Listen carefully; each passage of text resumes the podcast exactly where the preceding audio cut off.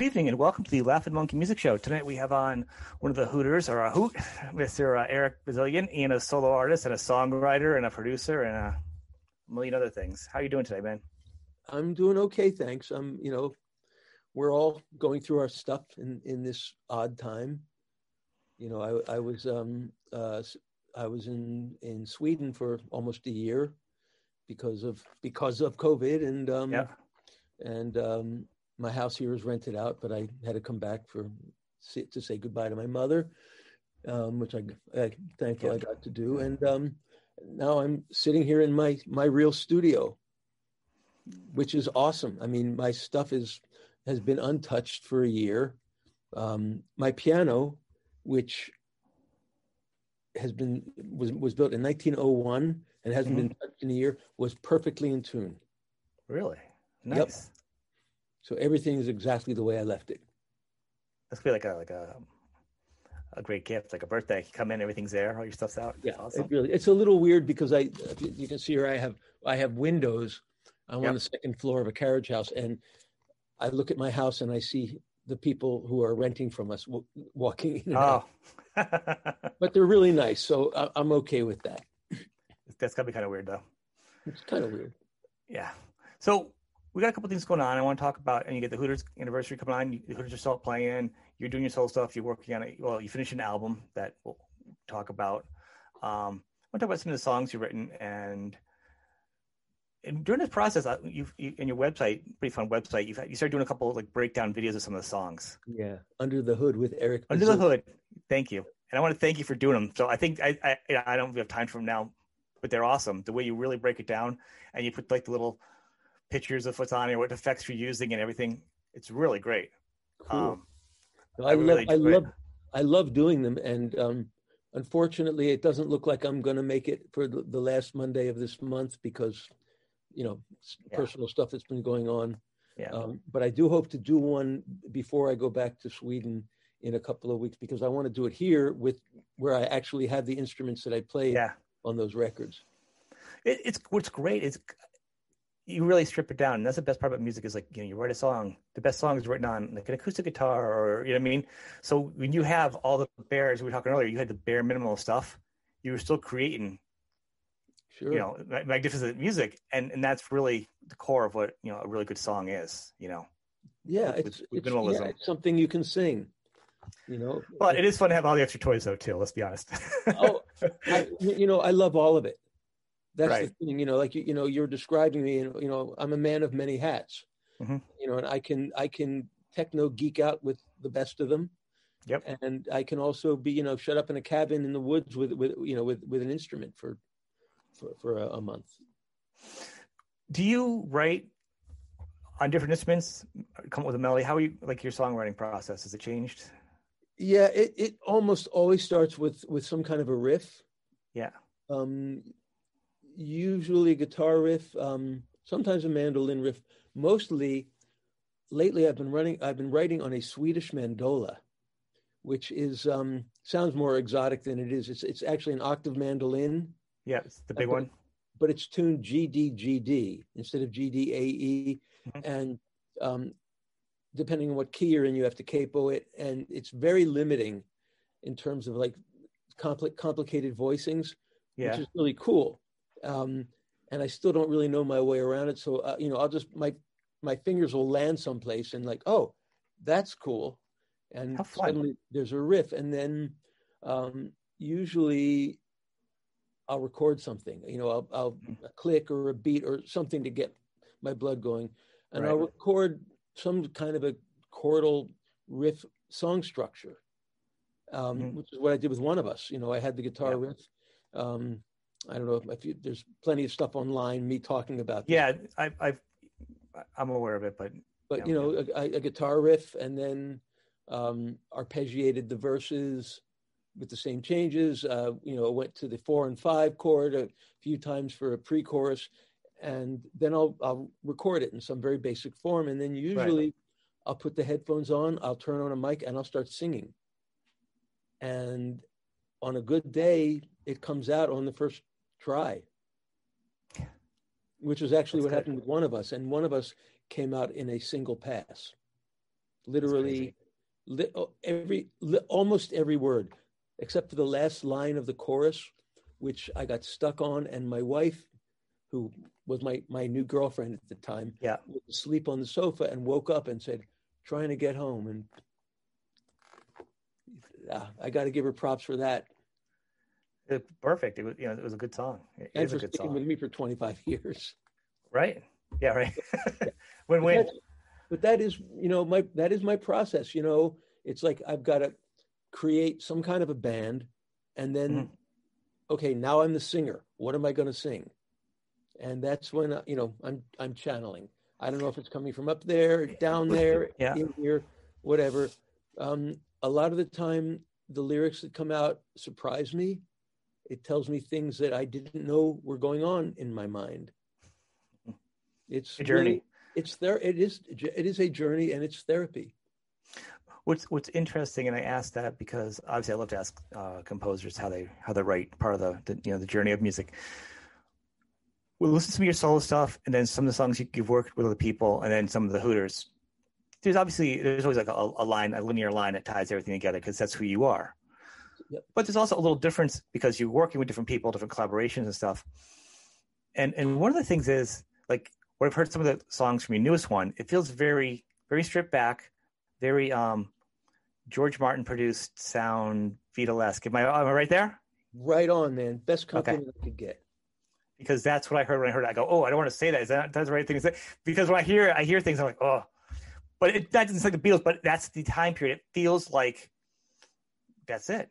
It's Well- great. I love it. I'm a Beatles fan. You can look behind me. I'm a yeah, I'm a, I'm a Beatles fan. So the beatles are the reason I, I i do this i'm that i'm that generation that saw the beatles on ed sullivan and said that's what i want to do and i you know i'm one of the lucky 0.1% who actually got to do it and make a living at it that's it's, it's fantastic, and I hear that. And then what's what's really neat is because you do have a classical trained background, and it's really you have, so you have so much well a little bit, and, and with your mom, you know, and you you kind of grew up with that, but you also have a great pop sensibility. And, and, and I have some questions about like earlier on how you got into some songwriting. But when I listen to the, something like the Hooters stuff, you you write in layers that's not normal for a pop song. Like with like with the mandolin, like you have almost like you may have one or two different melodies like layered in there. Whereas a simple pop song may just have a couple chords, right a, a guitar line that is a melody of the chord. Whereas you could actually peel apart some of your songs, and they could actually be another another band could be like use them for other riffs. I mean, it's Oh, yeah. they work together. It's it's it's more than just a simple song if you really kind of pull go into the hood. they're, they're, they're compositions and and and you know my new record is that too i mean um you know if you listen to the instrumental mixes there's Oh, yeah. melody going on without the vocals it's um yeah you know i mean the beatles were probably the first band that really did that where it wasn't just guitarists playing the chords there were parts there was Mm-hmm. Yeah. there were counter melodies going going on you know it was very bach like beethoven like compositionally and it's um, it's fantastic. I, I love it. I love. It. Yeah, I, I was talking about the production for your for your album. I haven't heard, but the few parts of the singles that you've have out so far. And the other thing is also with the, the songwriting right here is that you don't like when people write a song, especially back then, be like you come with a big like a big chorus and it would stop and go back into the verse, Mhm. whereas you guys would have more melody, another another instrument playing right as continuing on like after the words. It wasn't just big chorus formula, you know. You, and it would be different instruments too.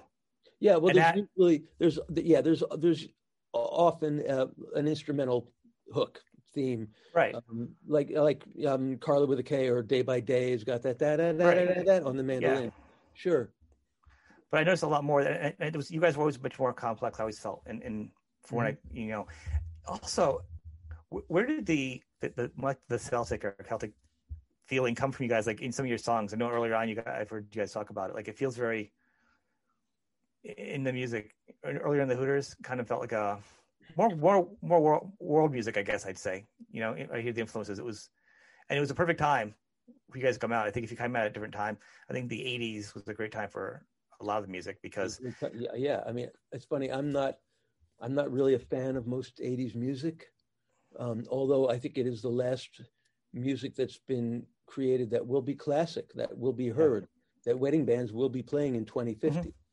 Um, but um, yeah, we we had quite a journey um, uh, in terms of genre. I mean, I, when the band started, we were we were a ska and reggae band. Um, you know, Rob and I had had a band called Baby Grand before that. That was signed to Arista. We had Mhm. done a couple of albums, and um, very proud of those records. They're like sort of like Steely Dan on steroids, like very very prog. Um, Oh, I like that. a, a I'll lot check it out. yeah, it's it's I, it, they're not available on any of the digital platforms. I think I think they're on um, they're on on YouTube, and I'll, I'll actually send you a Dropbox link so you can hear. If you could, I'd love it. I, I love I, I love all that. I love Sierra Leone. I love so And- that's awesome. We really played as though we were getting paid by the note. I mean, there's some you know, as a guitarist, technically that was my, some of my my well, certainly flashiest work. I won't say my best work because I Right. still I still think that's yet to come.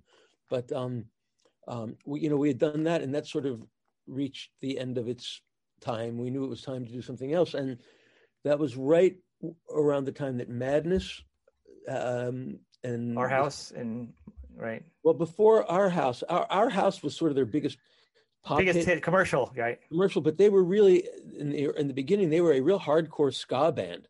Like One Step Beyond was that Yep. their, their first album, and there was a band called the Specials and the Selecter and the English Beat, um, and they were all you know, all British. There were no Americans American bands doing that. And Rob had always been a big fan of reggae, and um, I was enough of a fan of it and knew enough about it to say, you know, let's be the, the first Amer- first American band to do that, Mhm. and but we'll really make it rock in a way that the uh, the British bands weren't. They were being staying more true to the original ska thing. You know, we turned the guitars up and made it. So we really were a ska reggae rock band, and we did great. You know, in that genre for for a few years. We built a huge audience in Philadelphia. Yeah. Um, we did our first independent record in 83 and we sold 150,000 copies of it, which had um, an early version of All You Zombies. Which which is huge because I don't think people realize. I mean, whoever watching, if you're doing it generationally, this is not the internet. This is this is do it yourself. This isn't like you, you put it up there on a, on a social media site and thousands of people can you, you know see it. This is you know foot to Yeah. the ground shows sweating out. So that's a huge number. That's like No, this was flyers going up on on on uh, you know on phone poles. This was bumper stickers, and this was also the support of local radio. WMMR in Philadelphia got behind us from the very beginning, and not just as a local band, but Mhm. you know they had us in regular rotation with the Cars, with you know whoever else they were playing at the time, with Duran Duran. Yeah, that that's great. Those are the times when when, when, uh, you know a station would do that. You know, stations stations could break bands. Yep, yep. They they they really did. I don't know that they're that they do anymore, but um, There's radio still. you know, you know there is, and you know it's funny. uh, You know, I'm I'm back in Philadelphia, which has WXPN, which is sort of the flagship station for the AAA format, the adult alternative format, uh, which is the only format that really plays cool new music. yeah. you know, and it's funny because you know Adele is you know one of the biggest pop stars in the world. Mhm. WXPN broke her. They were the first station to play "Chasing Pavements" Really. because it was a cool track. You know, same thing with Macy Gray, "Seal." So there are still cool, relevant radio stations in in the world, just not a lot of them. No. It, yeah, it's not around here. They're not anymore. Everything gets sold out, and it's all the same stuff. I have to go online to find everything. Yeah. You know. Sure. You know. Luckily, there's that. But the um. to get back to, yeah. the, to, to our, our genre Yeah. Shift. So, um, in, you know, in between, we did Cyndi Lauper's record, which was I have a question about that after. um, well, you can ask now. Well, okay. So before I forget, all right. Sorry. Yeah. How did you? Because you guys were you were big. Cyndi was just starting to break too. Well, we're coming out at the same time too. How, how did you get affiliated to actually be working on an album and songwriting? Because you know you were still a new artist yourself, and you know. Well, the often unsung hero in all of this uh, was a guy named Rick, Rick Chertoff. hmm. who was the drummer in the first band that Rob and I were in in in, in college. Okay. Who, um, um, after he graduated, decided that he wasn't going to be a drummer anymore, and he was going to be a, a record producer and A and R guy. And he got a job for Clive Davis at his new new label Arista. And um, the first thing he did was he found Mandy for Barry Manilow. You know, which look not my bag, but no, no, but but it's huge. Right, yeah, it's not mine either, but but but musically, it's huge. Yeah, and to find that song and say, you know, this guy should sing it. That is A and R, artists mm-hmm. and repertoire. Yeah. Um, and uh, so Rick got got Baby Grand, uh, the, the next band that Rob and I were in together. He he got us signed to Arista and produced those records. Then uh, you know the Baby Grand thing ended, and Rick left Arista and went to Columbia, where hmm. he became a staff producer and A and R guy there. And in '82, they asked him if he wanted to produce this girl Cyndi Lauper, who they had just signed. And he met her and thought, "Yeah, there's something here." And rather than than doing a record with studio musicians, he thought it would be cool to bring me and Rob in as sort of the core band. Yeah. So we spent six months in Philadelphia um, in our little garage workshop with um, a four track cassette recorder, my Portastudio, which I had just gotten, an 808 drum machine, a microphone. Oh, wow. And um, we demoed up all of these songs that he had brought in. Uh, most of the songs on that record were songs that Rick found, like Girls Just Want to Have Fun, which was written by Robert Hazard, another Philadelphia artist. Rick had a hard on for that song and Cyndi. He knew that Cyndi's voice singing that song was a hit. And the fact that she hated it didn't make it any easier. She thought it was demeaning to women. I will never sing that song. And it wasn't until we came up with that arrangement, uh, that I came up with that guitar riff, that all of a sudden her tune changed. And I always wanted to sing that song. It's so empowering to women. But um, so it, yeah, it, that you know that was Rick, and Rick really, um, you know, we all hunkered down and we came up with those arrangements, and you know, went to the record plant in New York and made the album. And somewhere along the way, Cyndi and Rob wrote a song called "Time After Time." Oh, that's such a beautiful song. Yeah. So you know, Rob and I are, aside from the drums and most of the bass, we're the band on that record that's fantastic. I never knew that full connection. I knew there was like a light. I'm like, I'm like, because you know back then, like producers and having unknown people get near a board or write with artists and stuff was really hard. I mean, everything was back. The you know studios were lock, really locked down. There's like five producers that could do everything. Right. You know, yep. so you having that connection and then was a gift into its own. But then you, once you were there, you guys had the skills to deliver because otherwise it just would have fizzled out if you couldn't do it. So yeah. it was it was it was a perfect meeting of the two to get there, and then once you were there, you knew what to do. Well, we uh, we had an amazing team. You know, Rob is a great keyboard player. Mm-hmm. Um, I can play guitar and I can play bass and I can play mandolin and I can play melodica and basically anything with strings on it uh, or that you blow into. Um, we had um, William Wittman as an engineer who is still, I think, the single greatest living Tonmeister in the world and, and yeah. a great producer. And he produced the Outfields albums. Okay. Um, I've, I've heard I lose your love. And, um, and then we had Rick, who is a brilliant producer who would not let up until he got something that was special. You know, See, that's a good there, there. I could go in there, you know, and play play the play the guitar part, and he's like, "I'm not feeling it." You know, and and uh, you know, I do it again, and nope, not feeling it, and then I would do something completely different that I never, never would have done normally, and that's the magic sauce. It's just having that combination of people, and and then Cyndi in there in there, who's so unusual, and she's brilliant in her wacky and not always easy, but but uh, always it always pays off way.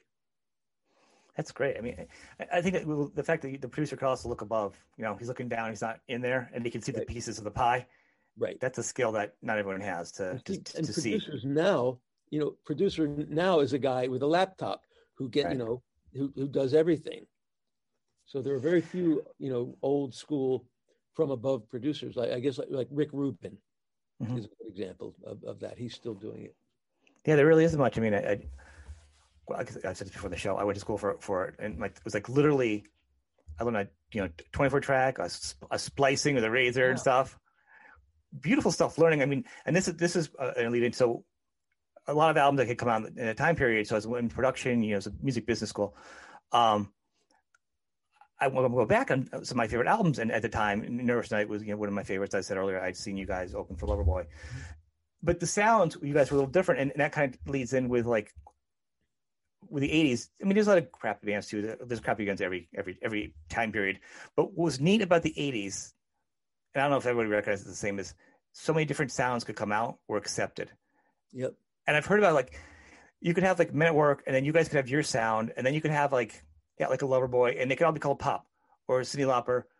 A lot of those artists right now, you could not have all those sounds. Pretty much after that, all the genres were kind of kind of sound the same. And I'm not sounding like an old person. I mean, I do sound like an old person. Get off my lawn. But but what I'm saying is there is no difference. I mean, production wise, the sound is all chopped together, megahertz. Like you know what I'm saying, it's yep. just no. Yeah. Nothing.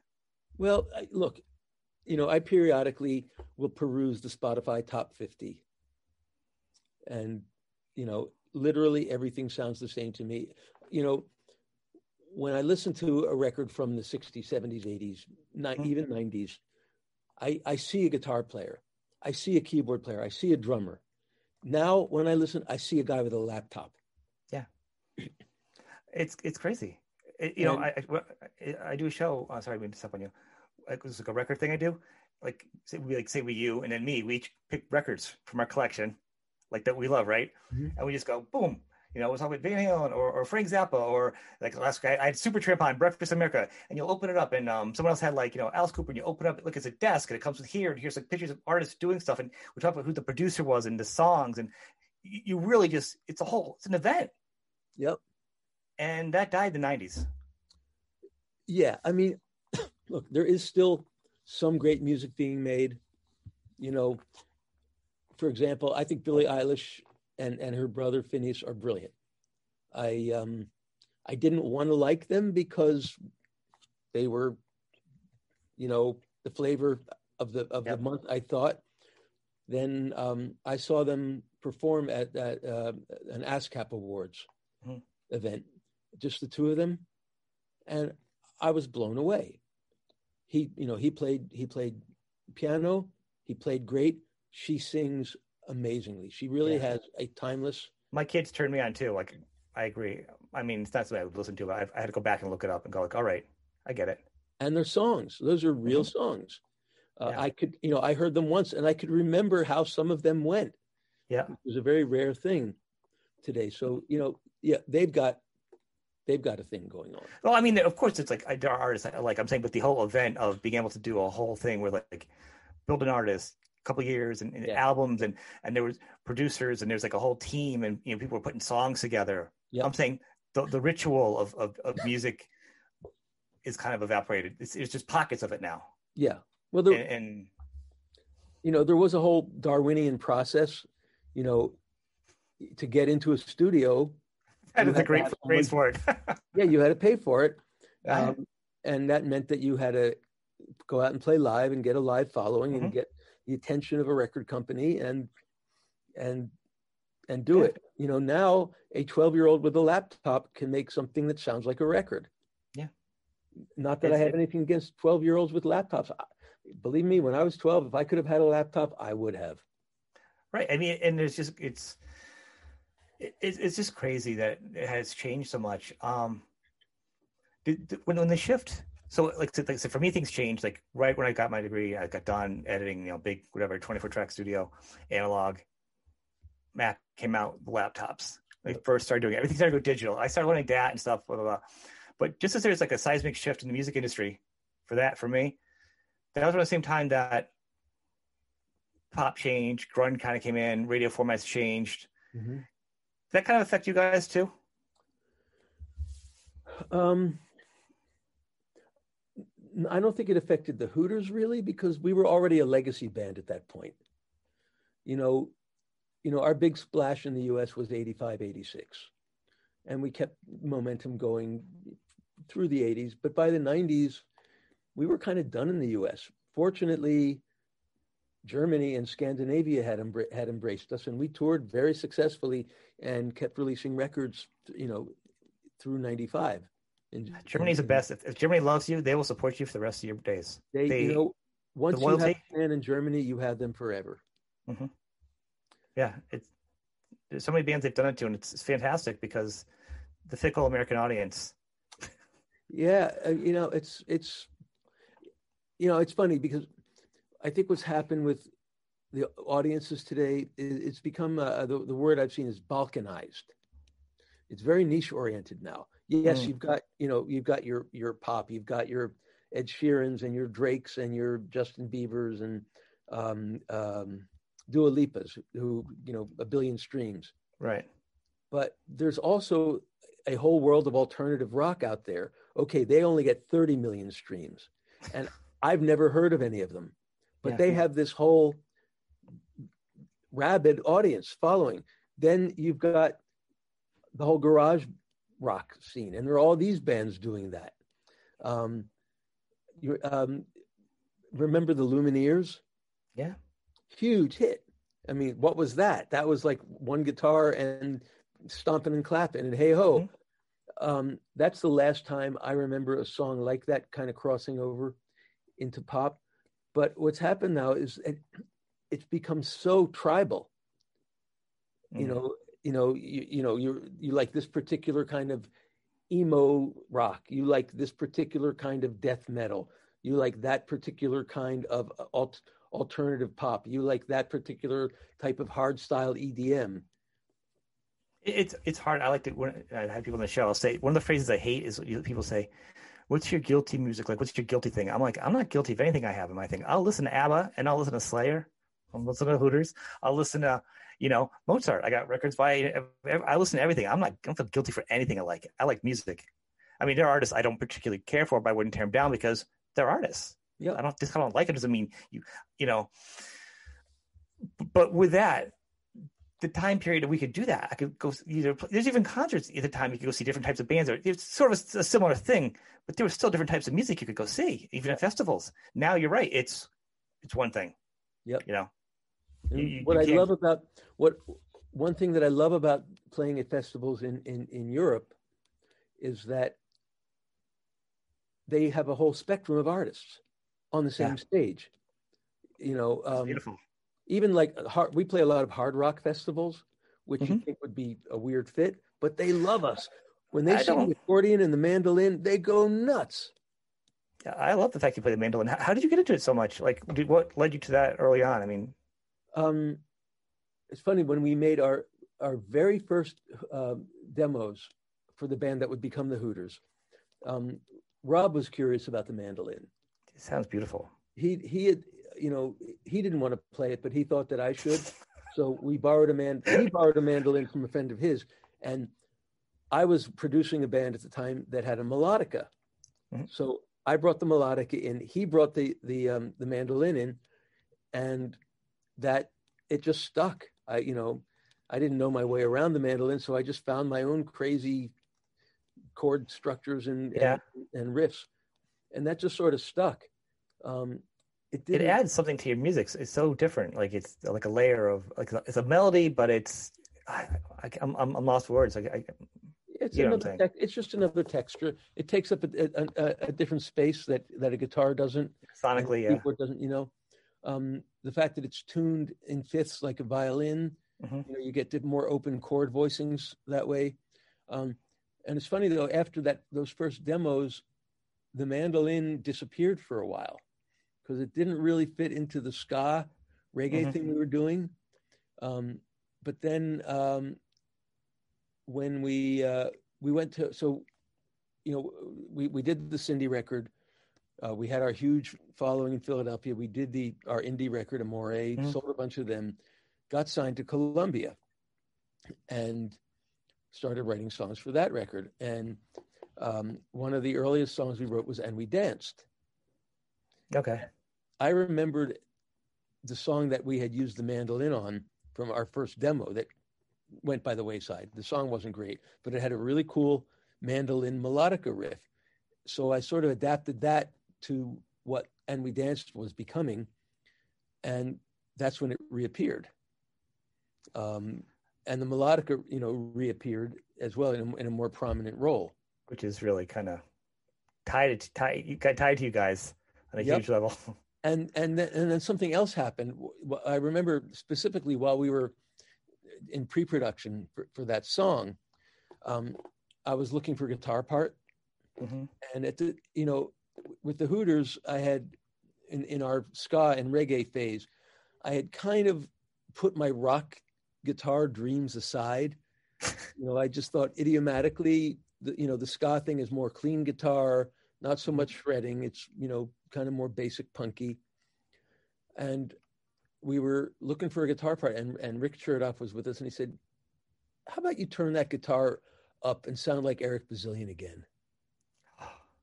So I did, and I came up with that guitar riff, you know, the arpeggiated verse riff and the the chordal chorus riff, and then you know, our drummer got to play rock drums again for the first time in a while, which is something that he's amazing at. And then it found its way into Day by Day and Where Did the Children Go? And it really became a signature part of our sound. It was great. And I think one of the things you guys also had, uh, to me, and, and you could probably put in better words, obviously, it was almost haunting. Like your melodies on some level were haunting, more powerful. It just felt bigger. You know what I'm saying? Like it, it, no one else was doing that, especially just you'd hear it. Just felt like so much more going on. It was just uh, a lack of words to that one. But you know what I'm saying? It's just and that was one of my favorite things about you guys because your sounds that you, you guys chose to, to, to present it with, along with then you then you'd rock out and then you kind of go back again. And was that a lot of uh, Rob's the keyboard effects and he was doing too his sounds? It was you know it was all of us. You know it was you know Rob saying why don't you try the mandolin here? Me saying, why don't you try that sound on the on the Juno there? Mm-hmm. You know, um, it was really a a mind meld at its best. Because you guys continued on. I mean, obviously that was your big one, then Zigzag yeah. stuff, but you, you guys did not waver in, in quality songs either. Just the, the radio did not embrace it the same. Well, the radio in the United States didn't. Right. So One Way Home came out in, in Germany, and Johnny B was mm-hmm. like a number one record there um, which was sort of be, was the beginning of the end of our career here. But you know, even you know, if I were driving on the autobahn and got pulled over, mm-hmm. I would say to the policeman, uh, "Have you heard of the Hooters?" The, the Hooters, Johnny B. How much there? And he'd start singing along, and he'd let me go. that's that's that's awesome. You know, and then and Karla with a K, which is possibly the most Hooterized song of all time. Yeah. Um, so those those are the showstoppers over there. You know, we we do and we danced over there, and they love it because it's a great rocking song and it ends the set well. Mm-hmm. But it's not like that's a song that that they grew up hearing on the radio. Yeah, and I, I, love Johnny B too. I, I, you know, and then and then you know you get into uh, Zigzag, the third Columbia album. Five Hundred Miles was a hit in Sweden. Go figure. Awesome but it's good. I mean, just, other markets appreciated you when you know America got fickle. Yeah, well, as I, I like to say, we kept having bigger hits in smaller countries. That's good though. A lot of people yeah. didn't have any hits. I think yep. it's good. You're, you're a musician. You're not, you know, you're less rock star, more musician. You know, you play instruments, you write songs. what you do. You know what? The the rock star thing. You know, I saw the Beatles and I thought I want to be one of be one of those guys. Mm-hmm. That wasn't really that wasn't really what motivated me. And that's really not what motivates me now. It's the work. I want my music to be famous. I don't care about me. I, I, I like to be, I like to walk down the street unrecognized. I understand that you are a musician. That's what I'm saying. I, you know, I like to have like musicians on the show because I like that. It's, you know, the thought of, when you see like the Beatles and stuff, I could have imagined that. Like, not have the talent, just being in that position, the anxiety. I'd have, I'd have an anxiety attack or something to have that, that attention right on you for that.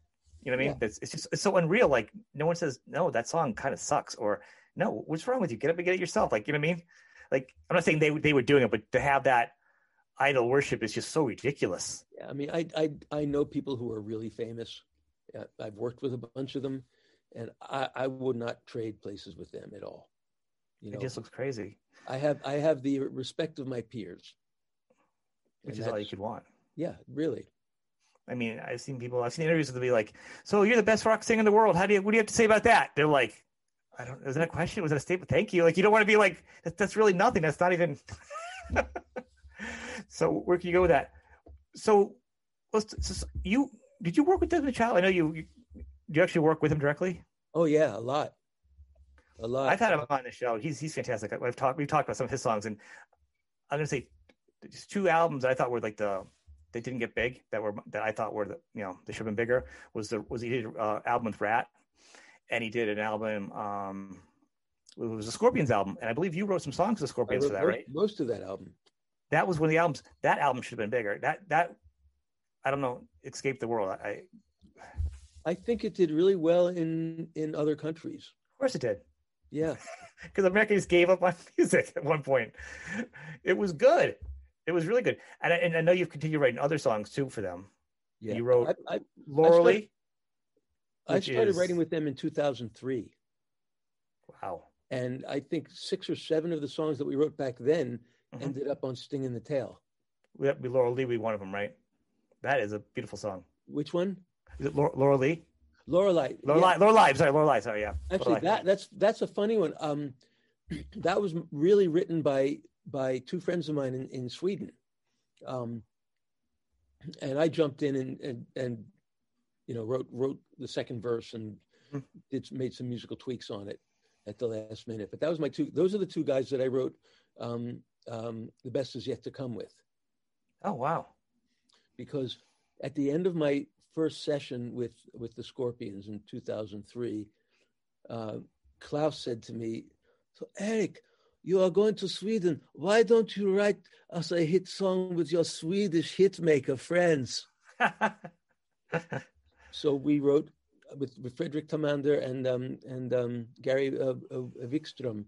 We wrote "The Best Is Yet to Come," which didn't make that album and didn't make Humanity. Desmond didn't like it, and no. then it, went on um, on uh, Sting in the Tail. And according to my my ASCAP statements, song's still doing really well. It's a good album. They're they're still doing well. I was supposed to produce that album. Really? What happened yep. to that? Ah, a Swede stole it from me. no, it's fine. It's fine. Honestly, being a producer is a thankless job. I do it out of necessity, or I do it if it's someone that I really, really just love love working with. Yeah, yeah, because yeah, if you, if you, but being a producer, being a songwriter, you and a performer, you'd really know. And I always think the best artists are producers, yep. are artists themselves, and you could play that into you know the easy the easy example would be outside of this what we're talking about would be like a Ted Templeman with Van Halen, like when to get that rock sound, or or, or when or you know, Ted Templeman would do I don't know any other artist he would do. He knew the, the you know the melodies and he could pull things out of the air like the, the, that you needed to fill the holes or not fill the holes in a song because sometimes not having a sound is the best part of the music, the space. Yep, I and honestly I I love being produced. I much prefer being produced to producing. Oh yeah, by a good producer. Do you have a, fa- a favorite producer?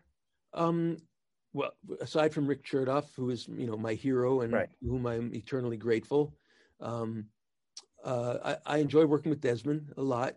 Mm-hmm. Um, not always easy, but he didn't produce. So he's he's well. I don't think he's been able to produce. He's he's always had a hard time being able to produce, though, right? He produced. Um, he he produced Humanity. Yeah.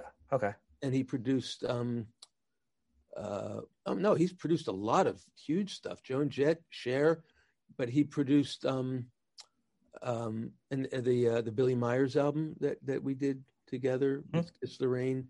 Um, but uh, no, what was the one I was thinking of that was really um, kind of an epic uh, production job? Uh, it'll come back to me. Um, but uh, oh, oh, Meatloaf, the Bad oh. Out of Hell three, he produced three. that. That was epic too. Yeah. Well, it's meatloaf. But um, but um, there's actually my my favorite current producer is is a new friend uh, I made in Slovenia. Uh, of all places, but my my journey in Sweden led me mm. to to Slovenia, and this guy named Martin Stibernik, who is a genius musician, producer, uh, everything. But um, I ended up making a record with with a Slovenian artist in his studio, which is very much like my studio. It's in his house and it's yeah. awesome. and he pulled stuff out of me that was just like, wow. That, that's good. That's exciting. And I, and I enjoyed it so much. Um, there's an artist in Philadelphia that I've been working with for, for some years named Alexis Cunningham. Mm-hmm. I met her when she was like 21 years old. And the last thing I wanted was a, an, an unsigned, untested new artist. But yeah. I heard her voice. I met her. I really liked her. And we have been collaborating. It's, I think, seven years now that we've been, we've been writing songs, recording them, and you know, waiting for the secret sauce that was going to make the thing that that the world was waiting for. And I brought yeah. him over here.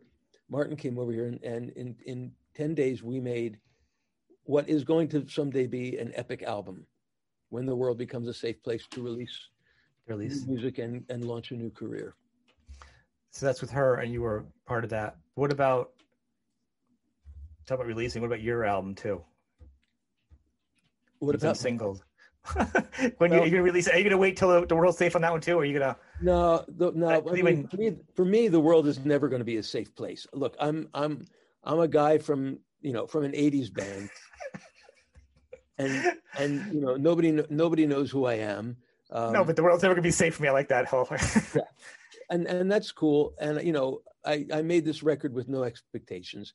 It came out better than I thought it would. Um, uh, I, you know, then I've got some great videos. Actually, then uh, um, a, we're about to put up the video for um, Sarah when she's sleeping. Okay. Which was done by this by Haley Monson, the same young woman that uh, did the animation for uh, Heaven Ain't Gonna Save Us and um, and I Miss Everything. Oh, oh wow! Okay. These two singles. Did, did a good job on that. Yeah, she's great. She's great. I, I totally stumbled upon her by accident. Um, uh, and then the, the, the next single I've got coming in April is has an amazing video that is not animated that I shot last summer in the Swedish countryside and will blow some minds. Oh, I'm excited! I'm excited to hear the music too, because from what I've heard, like I and said, the album I'll probably probably release the album in April. You know, the thing with albums is you used to release an album and then you would release the singles, or mm-hmm. you would release one single then the album. But now the way Spotify and Apple Music work with the the algorithm things, once the album is out, you're done. So yeah. any singles that you think are viable, you have to release before the album comes out. So I'm playing that game, and I'm doing it with, uh, you know, I've got a great team of, uh, you know, digital promotion people, and, you know, they're doing their best. I even have a radio promo guy work it, working it, and wow. You know, he's a legend, and he's doing his best. And, you know, anything that comes of it, I will be surprised and grateful for. Well, he's got find the right right tribe to put it. You know what I mean? That's all. I, am excited for it. I'm excited to hear the whole the whole thing. Um, so you got a lot going on. So hopefully, and the thing is, I know obviously they're saying now nothing's really no touring or whatever. So a lot of bands I think are starting to release their albums now. Some are holding them. Some are like we should put it out now. And and I, I love to ask a question. There's no wrong answer. There's no there's no right answer like when to do it. Right. And, and I, like you call yourself a legacy artist, and a lot of legacy artists are the same. Some are like, no, I want to tour on it. And some are like, I've actually just, I'm done, and I've been holding it, and I'm already started writing another one. This I'm getting back up. I got to release it because I got more coming. You know, as an artist. Yeah. Well, that, that's sort of what what Alexis and I uh, are doing now because we have this album, this great album sitting on on a hard drive. Yeah. And you know, I've sent it to my people that I know who are still in the, the business at mm-hmm. from the majors down to the indies, and they all say this is great. Let me know when you have a million followers. You know, you've got to get the you know get yeah. get. So, what we're doing now is we're doing. We've just finished an EP of Beach Boys covers, like very, very um, reinvented Beach Boys covers some of them. Like uh, like across the board, old to new Beach Boys are like early era. Old, well, yeah, most yeah, classic. You know, all all hits, all the hits. Yeah, endless and, summer. You know, and we're going to release that a to get you know her name out out there, mm-hmm. and just so that there's some content, and people can hear what a great singer she she is, and and what a great vocal blend we have. Yeah, and um, and actually now we're working on some Carpenters covers, talking about oh. guilty pleasures right? And I've never been guilty about that either. I've always loved the Carpenters. I think I'm, I love a melody, and they are great. Yep. You know, those melodies were just. I've learned. I'll, I'll learn the lead lines on guitar just because it's so much fun. It's just a good, a good melody is really it. You Well, know. speaking of guitar, they had an amazing guitarist in that band named Tony Peluso. And Mhm. on their their later records, there's some amazing guitar playing that he did. There's a song called uh, "Goodbye to Love," Mhm.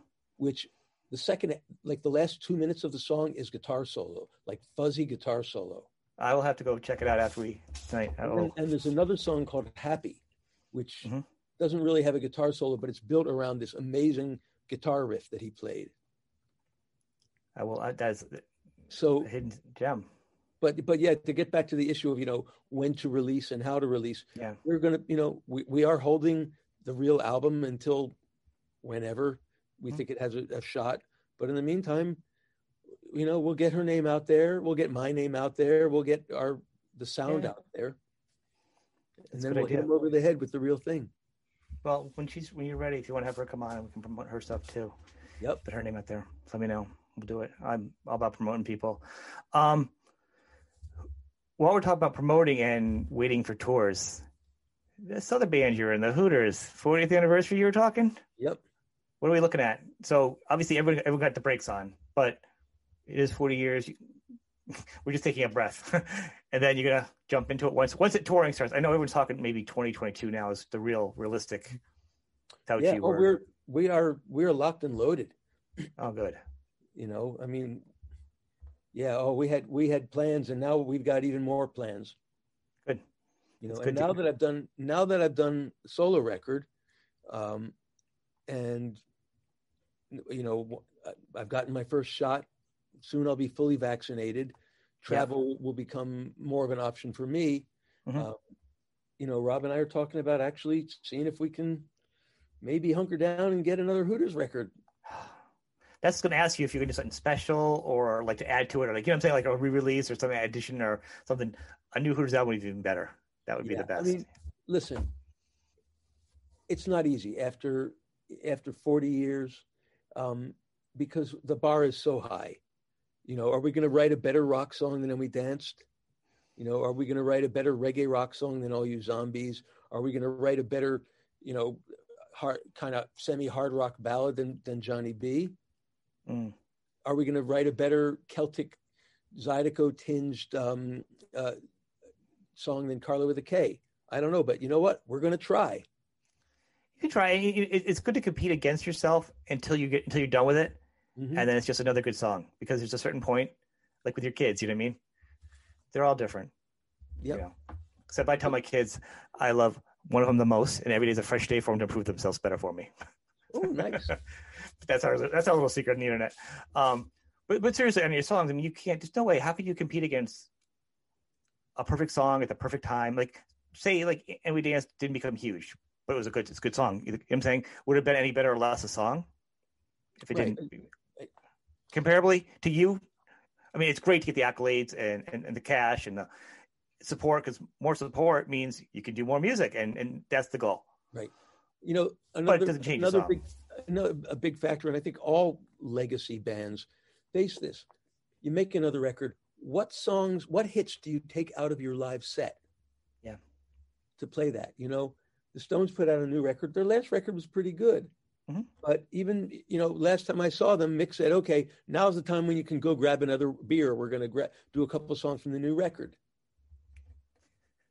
Well, yeah, because it's Eh, the audiences are weird because you'll have half that wants new albums and half that doesn't. So then you're like, as an artist, you want to create, but then is it financially feasible? Because some some artists at this point are like, no, I'm just gonna go out and do the hits Yep. every summer. Or I'm gonna do fly-in dates because that makes more money because playing these small gigs, you know, saturates the market. You're not getting anything out of it, you know. And that's the thing now, the fly-in dates with the with the hits. The Whereas me, is- I I get it either way, but I appreciate it. for us, every show is still like we're in 1980 and we're trying to prove ourselves. And we're always evolving the show, even if even if the songs are the same, and there's certain blocks of songs that will always go together because they have amazing segues. Yeah. The show's different every night. There's a you know that we always bring something special to it. The energy you have in it, and it's just The energy, all- and it's funny, even though, you know, like like guitar solos, for example. Okay, Mhm. guitar solo and all you zombies. That's like, okay, I won't, I, I don't want to compare myself to David Gilmour, but it's kind of like the solo on Another Brick in the Wall. You know, when Pink Floyd or or Roger Waters do another brick in the wall, that guitar solo is going to go da da da da da da da da da da da.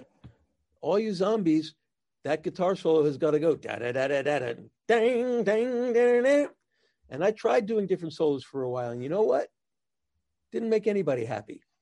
usually so a, a, a sound, an electric guitar sound similar. Could have been a, a Clapton type of song too. Uh, one of your solos too. Same thing. Well, yeah, Uh, Clapton, yeah, Clapton was definitely he was one of those. It was a good sound. It could, like I couldn't really hear this on his, on uh, the Boulevard album or something. It was very in, in that time period. The guitar solo, and, in it's all, it's one of the songs of your first album. I can't remember what it is on top of my head. You got, yeah, there's a lot of rock in that album. That's just layered in with everything else. You know, just a lot of different stuff. People hear one thing, they hear the keyboard or or, or the little keyboard. You know, the you did so. As you got popular for, I'm sure you got beat up for that question a lot. Well, I want to thank you for being on the show tonight. Um, I'm glad you come on. Um, we'll put all your links and everything that you have underneath when I put it up. I'll let you know. And um, when the album comes out, you have more stuff you want to promote. Let me know. I'll have you on. We had that girl come on again. I don't remember. I'm sorry, her name. We can promote her Alexis stuff. Cunningham. Alexis. Yeah, Remember that name. I will. We will promote her, and then we can we can do the Hooters again. Okay. Anything to support you guys and help you get some more views. All right. I want to thank you for being on the show. Much appreciated. My pleasure. Thank you. Take care.